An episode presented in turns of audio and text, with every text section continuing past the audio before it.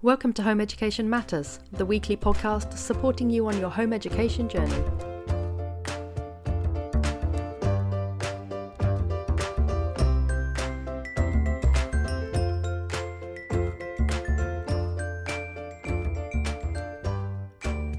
Welcome to another Home Education Matters. And today I am joined by Jo Moorcroft, our dog behaviorist expert, but also having a conversation with me about how dog behaviorism meets progressive parenting. You may think there is no crossover, but there is a crossover. There's a hearty crossover. And Jo and I like to discuss this once a month together. So Today, Jo and I will be discussing the role of discipline and compliance, or otherwise known as taking orders, when it comes to raising your children and raising your dogs. So, first of all, Jo, thank you so much for joining me again on today's podcast. And do tell our, our listeners a little bit about yourself and then what you think is the role of compliance and discipline when it comes to dog training. Yeah, hi. So, for those of you who don't know me, I am Jo and I am a dog behaviorist who runs Paw Education, Dog Training and Behavior. And I also have two young boys who are now two and four. So, when it comes to discipline and all of all of that within dog behavior, oh gosh, it can be so controversial, as I'm sure you will all agree with me. Um, first of all, I think it's it's one of these things where a lot of people would have heard a, about this alpha theory where you have to be in control or the boss of your dog. Um, I know it has been very big on TV over the years that that's very much a method that falls in line with a lot of people.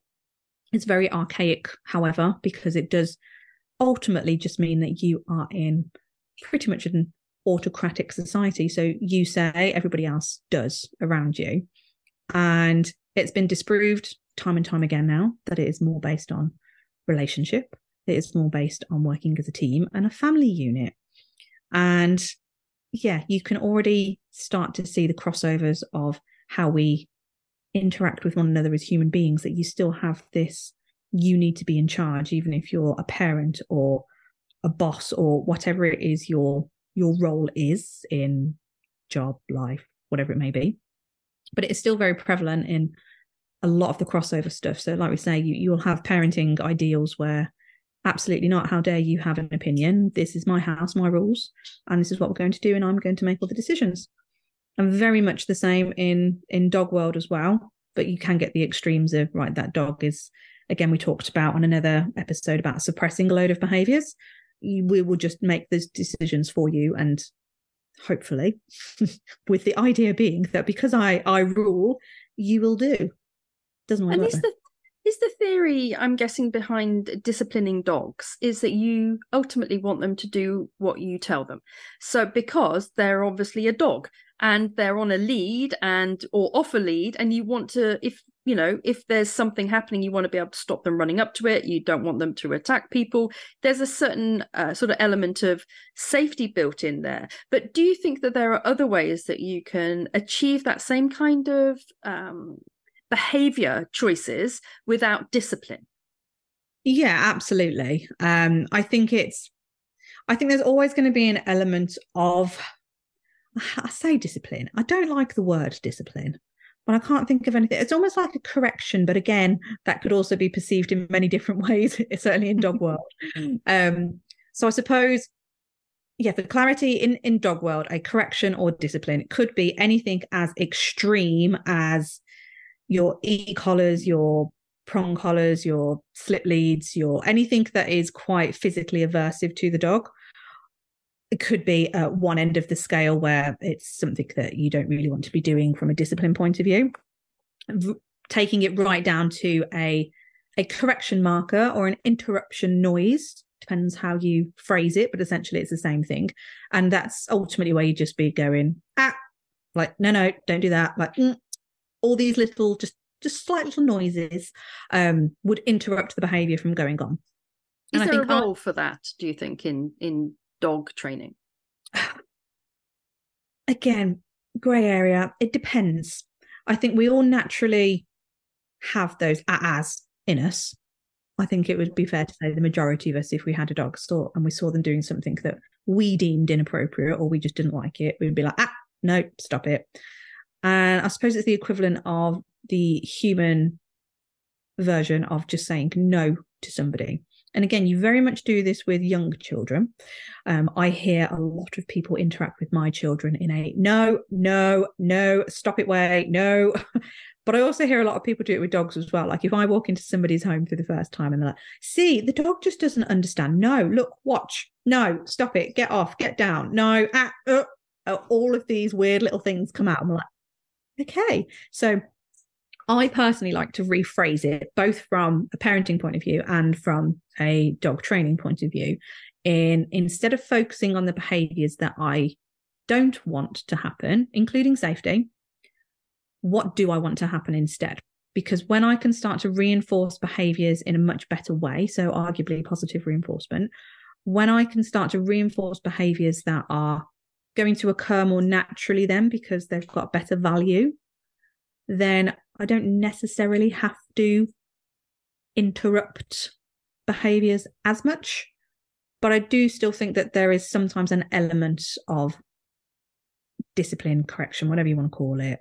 I'm guessing there are parents listening who may be saying, well, if I wait for my child to do something that I deem correct and I'm going to reward that, reward the good behavior rather than correcting the bad behavior, I might be waiting a really long time in order for that to happen. Yeah, yeah, and it's um this is where again, arguably, I've I've definitely walked into parenting in a better position than most because of coming from the dog background, and I've still got babies, so I'm literally molding them from puppy.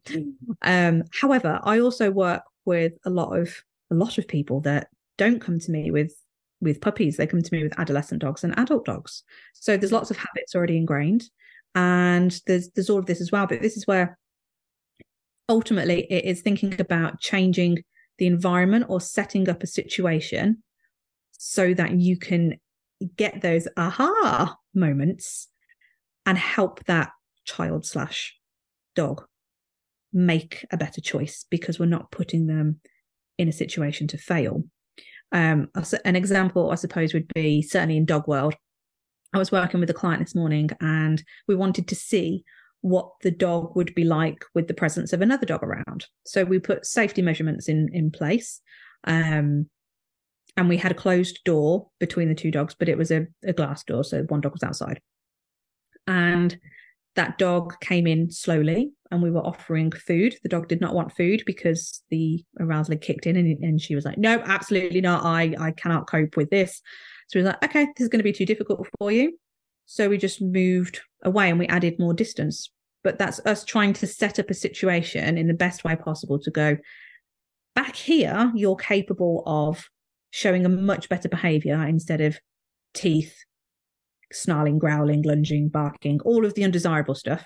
But if I just give you some distance and put some management in place, then I can start to say that there, that behavior is much better than all of this.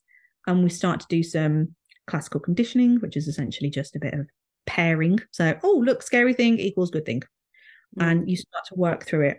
And you can do it very similarly with with children again. So it's thinking about I know I've talked about before about the prep work I did for the airplane, but I didn't want to be that that person with two young kids that were just completely freaking out and being incredibly overstimulated on the plane.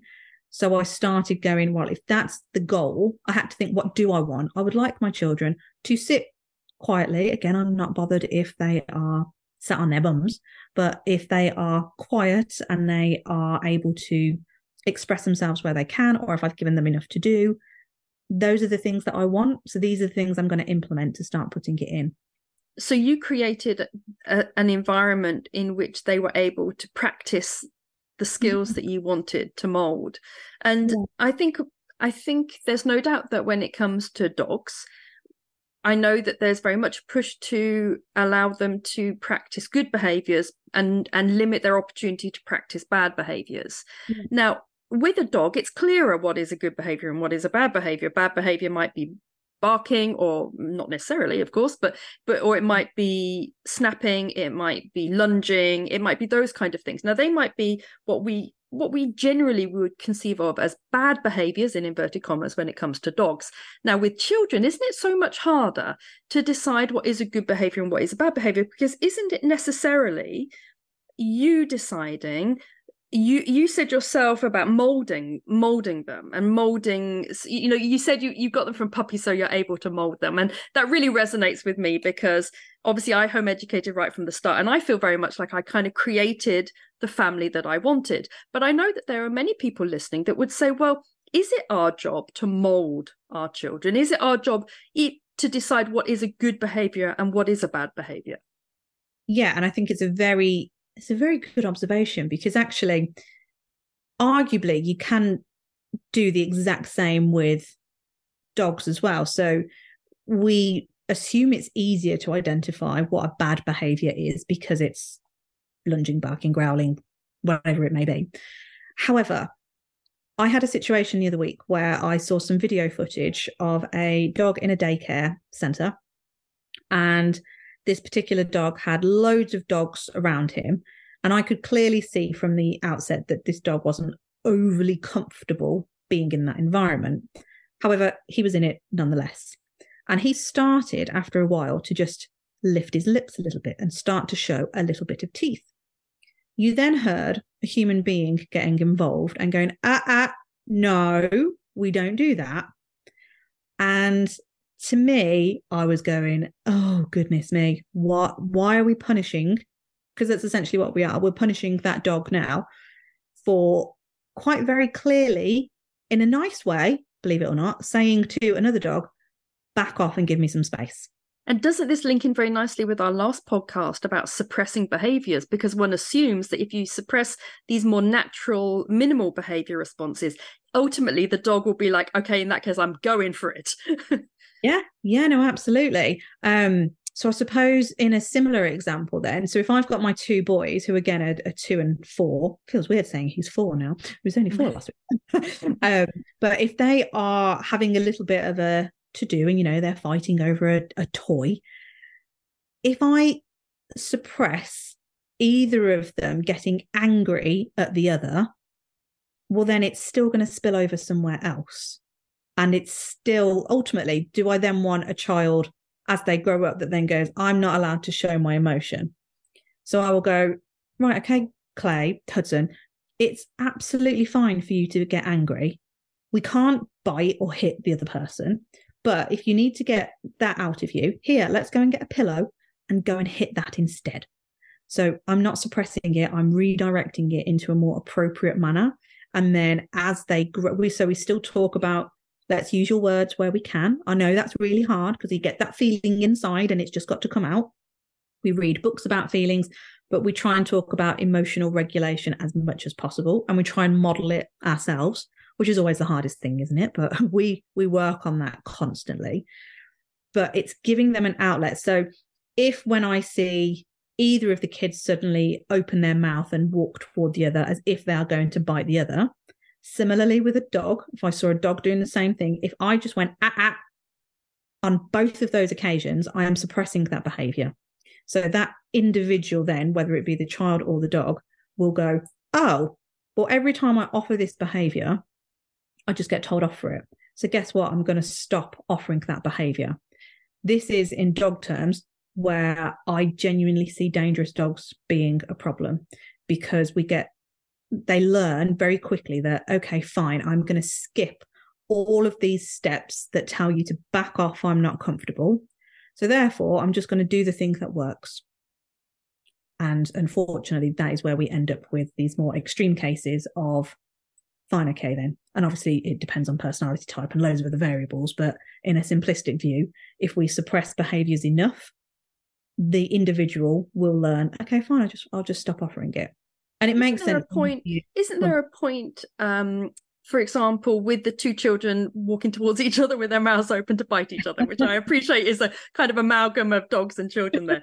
But isn't there a point which my house? it's like a threat behavior. It's like, go on then, you try and take this toy, mouth opens. I'm like, oh God, okay, at least it's a woman. I'll take it. this, this is the reality of having two young boys, right? Yes, yes absolutely. So, isn't there a point at which you would intervene and go, ah, ah, ah, stop it, and then redirect the behavior? So, you're it's a, a minimal instant suppression uh, in order to redirect. Uh, yes, and I think this is where you get the key difference between the the child and the dog Speaking of which, one of mine has just come to join me, curled up next I to me. know I'm a bit I'm a bit sad that we don't have the video for everyone to see because that's a very beautiful dog behind you. But... She is, yeah, and she knows it. Um, so yeah, so I think this is where we have the key differences between dog and human because ultimately humans, albeit mine are still young and developmentally are very different to an adult human being, they are still nonetheless a human being. So we talk the same language.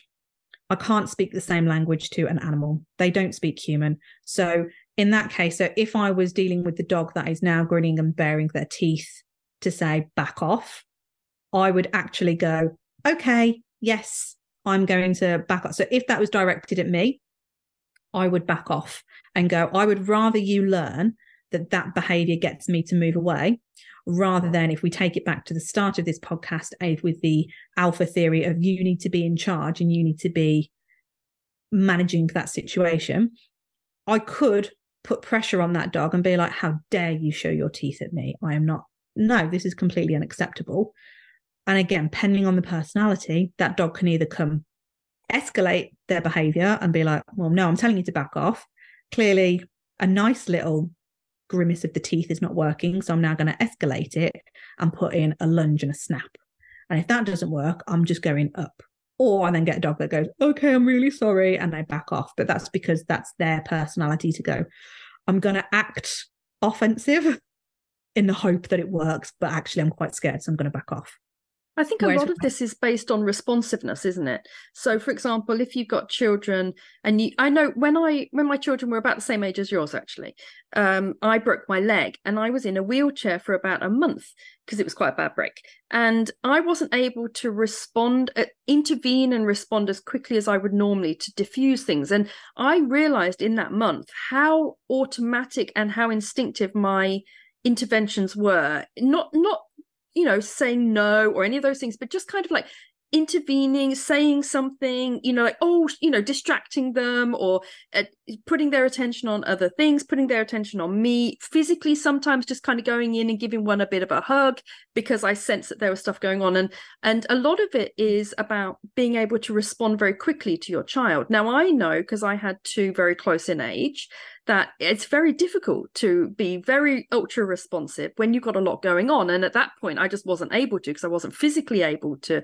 be very responsive. So, what advice would you give to parents who they they don't want you know they they don't want um a very a child who's like super, you know, super discipline led or very compliant, but they do also want a child who behaves in such a way that the house is able to keep running, but they're maybe not able to just have this constant responsiveness to their behavior. Yeah, absolutely. And I think this is where management plays a big part as well. And I appreciate there's there's bound to be people out there that have got more kids than me.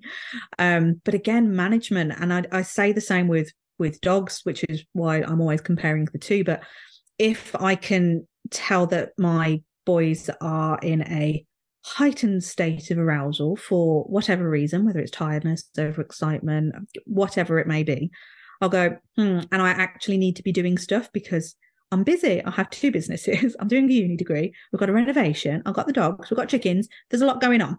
So I can't always be there.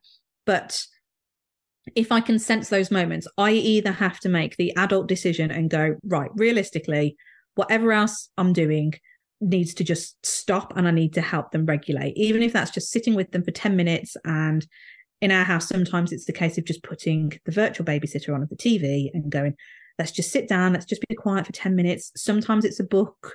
Sometimes it's something else. And then once they're a bit more regulated, I can start to eke out of the room and continue what I'm doing. Or sometimes it's going, right, this isn't going to happen at all. One of you either needs to sleep, or actually, I'm just going to separate you for a bit. And we have a stairgate. Admittedly, the older one can open the stairgate now, but he kind of knows it as a a bit of a cue. It puts a delay in, let's say, because then the youngest can't open it. And it's management again. It's going, right, I just need to separate you. I either need to be in there, or again, if I can't physically do it, have I got anybody to call on? I personally don't have that that joy as much as some people do.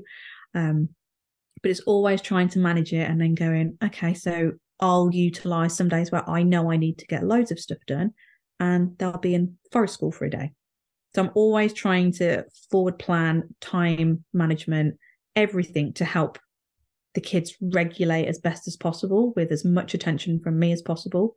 But then practicing those, you know, kind of putting a little nod into dog behavior again, practicing those little separation mm. moments so that they're okay being on their own. Yeah, and I think if I was going to give sort of any sort of one tip to parents that want to have a, a, household that runs smoothly but doesn't necessarily want to have this kind of discipline discipline kind of role or these kind of power plays that you get sometimes in families. I would say that it's about planning. You know you need to plan ahead and especially when your children are young. And i will say to anyone who who thinks oh my god there's like so much work. It is a lot of work to begin with but it tails off. And and then you'll get to the point when your children are older sort of 10 or 11 and people will, will repeatedly compliment you on your children as or say aren't you lucky that x or y or, and and and i always always say it's not luck it's a lot of hard work i put in to get to this stage. And it's exactly the same with dogs isn't it? Exactly the same. You put your your time and effort in and then you get a dog that runs nicely with the house and you have that kind of smooth running. And so i would say for me uh, when my children were younger, I would plan ahead for, and exactly exactly same with my puppy. I plan ahead for what I call interim moments. So movements from one activity to another, whether that's coming in the house after you've been out for the day, whether it's going out to go on a trip, you know, when you're everyone's getting their shoes and socks on. It's exactly the same with my puppy. If I'm going to take her on a walk, it's that period just before I take her out the house and then just after she comes back in and she's all kind of crazy and hyper. And for me, planning for those what I call interim moments was really helpful. So quite often if we had a big stimulating day out, I would I had something called a separate room policy, which wasn't a punishment. It was just okay, everyone's going to go into their separate rooms. Mm. each child went into their bedroom or they shared a room so they just go onto their separate beds. And i would go into a room on my own and it was very nice because i also i'm quite introverted so i needed that that sort of downtime. And exactly the same when it came to preparing to leave the house. I would plan meticulously for these kind of interim moments these kind of um, moments from one activity to another. And actually i learned that from teaching. When i was a trainee teacher they said that that that's the point that everything always kicks off in the classroom when you're going from one activity to another. When they're first coming in first going out or you're moving from they're writing something down they have to get their books out. It, that's always when something kicks off and i actually learned that from teaching how important it is to manage those moments. So i think that would probably be my my one tip i suppose for if you want a smooth running house without having to be super disciplined and always like no no don't do this. No no stop that because I hated that. I hated it. I think children just zone out. If you if they hear the word no too many times, they just zone it out. And then you're really stuck if you do need to say no because they can't hear it anymore. It's like dogs. If you overuse their name and then ultimately you say their name they don't come back when when they hear their name because they've just heard it so many million times they don't listen to it anymore so what would be your one tip jo for people that want that kind of smooth running house but without that harsh discipline or, or in actual fact without discipline i think for me and i appreciate this is really really difficult because it's work on yourself which is and i think it kind of aligns with the the last podcast we we did manage your own expectations. Set yourself up to succeed. Set your set your child up to succeed. Set your dog up to succeed as much as possible. Um you've heard me mention that it was clay's fourth birthday recently and we had 17 children here and all of their adults and we did it quite a late birthday party we had one of these double decker soft play buses which just has carnage written all over it however because it was managed so well, I actually gave out instructions to all the adults who were bringing the children over and said, because it's a bit late in the day, I think the bus was getting here about 4 p.m. I was like, can you just try and manage if they still need a nap because they're young, whatever, get one in in the middle of the day. And we purposefully drove the boys, well, I got Darren to do it. He purposely drove the boys around for two hours around half 11, 12 o'clock to make sure that they had a sleep. And then the day went beautifully. It was just really well managed. Um, but our expectations were so aligned with going, we've got lots of young children here. We'd even set the dogs up to succeed. So we booked them in at their overnight kennels because I was like, it's too much stress for them to be here. It's it's it's too much for me to expect them to cope in that situation. which they would have done, but it would have caused me more stress as well with doors open. And if somebody who's not used to dogs leaves the door open and then suddenly I've got two huskies flying down the street, all of this, is like there's there's only so much management I can do with that. So expectation is they're not going to cope, we're not going to cope. They get to go to somewhere where they're used to going and they have a good time. The kids are rested and they they've slept. We've set them up. So we've been talking to them about this party for a week. They didn't even know the bus was coming, but they knew lots of people were coming over. And expectations, time and time again, it just meant that everybody could breathe and go, yeah, if you've got 17 kids running around your house, it's fine. I expect the house to get messy. I expect doors to be open. I expect food to be dropped and drinks to be spilt. It's fine. Yeah. And I um, think this kind of prepping this kind of prepping and like i say planning and, and you're talking about managing your expectations but also prepping everyone's expectations. It it sounds like a lot of work but i would honestly say that that it's in the long run it's much less work than firefighting when you're constantly having to deal with stress and and high emotions and not high emo- high emotions are fine but lots of negative challenging emotions that your child then finds difficult to manage because then you have to help them manage it then you're managing your own emotions and and that, that's much harder i think in lots of ways. Okay so that i think that's been a really fascinating discussion on discipline and i think one thing that is lovely is that I think for anyone listening who thought, okay, we're going to have a conversation about discipline and children and discipline and dogs, there's been so little talk about actual discipline because I think neither you nor I buy into that idea no. at all. And so i think that's one thing that that is actually really lovely is that anyone i think anyone um sort of listening in thinking we are going to be like okay so for discipline you need to do this and this. Yeah that's not ever how that was going to pan out in a home ed in a home ed podcast was it? But one thing you mentioned was about the uh, alpha role when it comes to dogs. And I know that that was a really popular thing sort of 10, 15 years ago. And actually, I was thinking for our next podcast, Jo, we could perhaps talk about family dynamics and family roles and power plays within family and how that works within dog training and how that works within bringing up your home educated child as well. That might be quite a nice one to do next. I love it. I love these controversial topics you throw at me. I love it. well, thank you so much, Jo. You're always really good fun to chat to on our podcast, and I'm looking forward to talking to you about our alpha alpha male or alpha alpha roles in our next podcast. Thank you so much, Jo. Thank you very much. Thank you so much for joining us for today's Home Education Matters podcast. See you at the next one. Have a lovely day.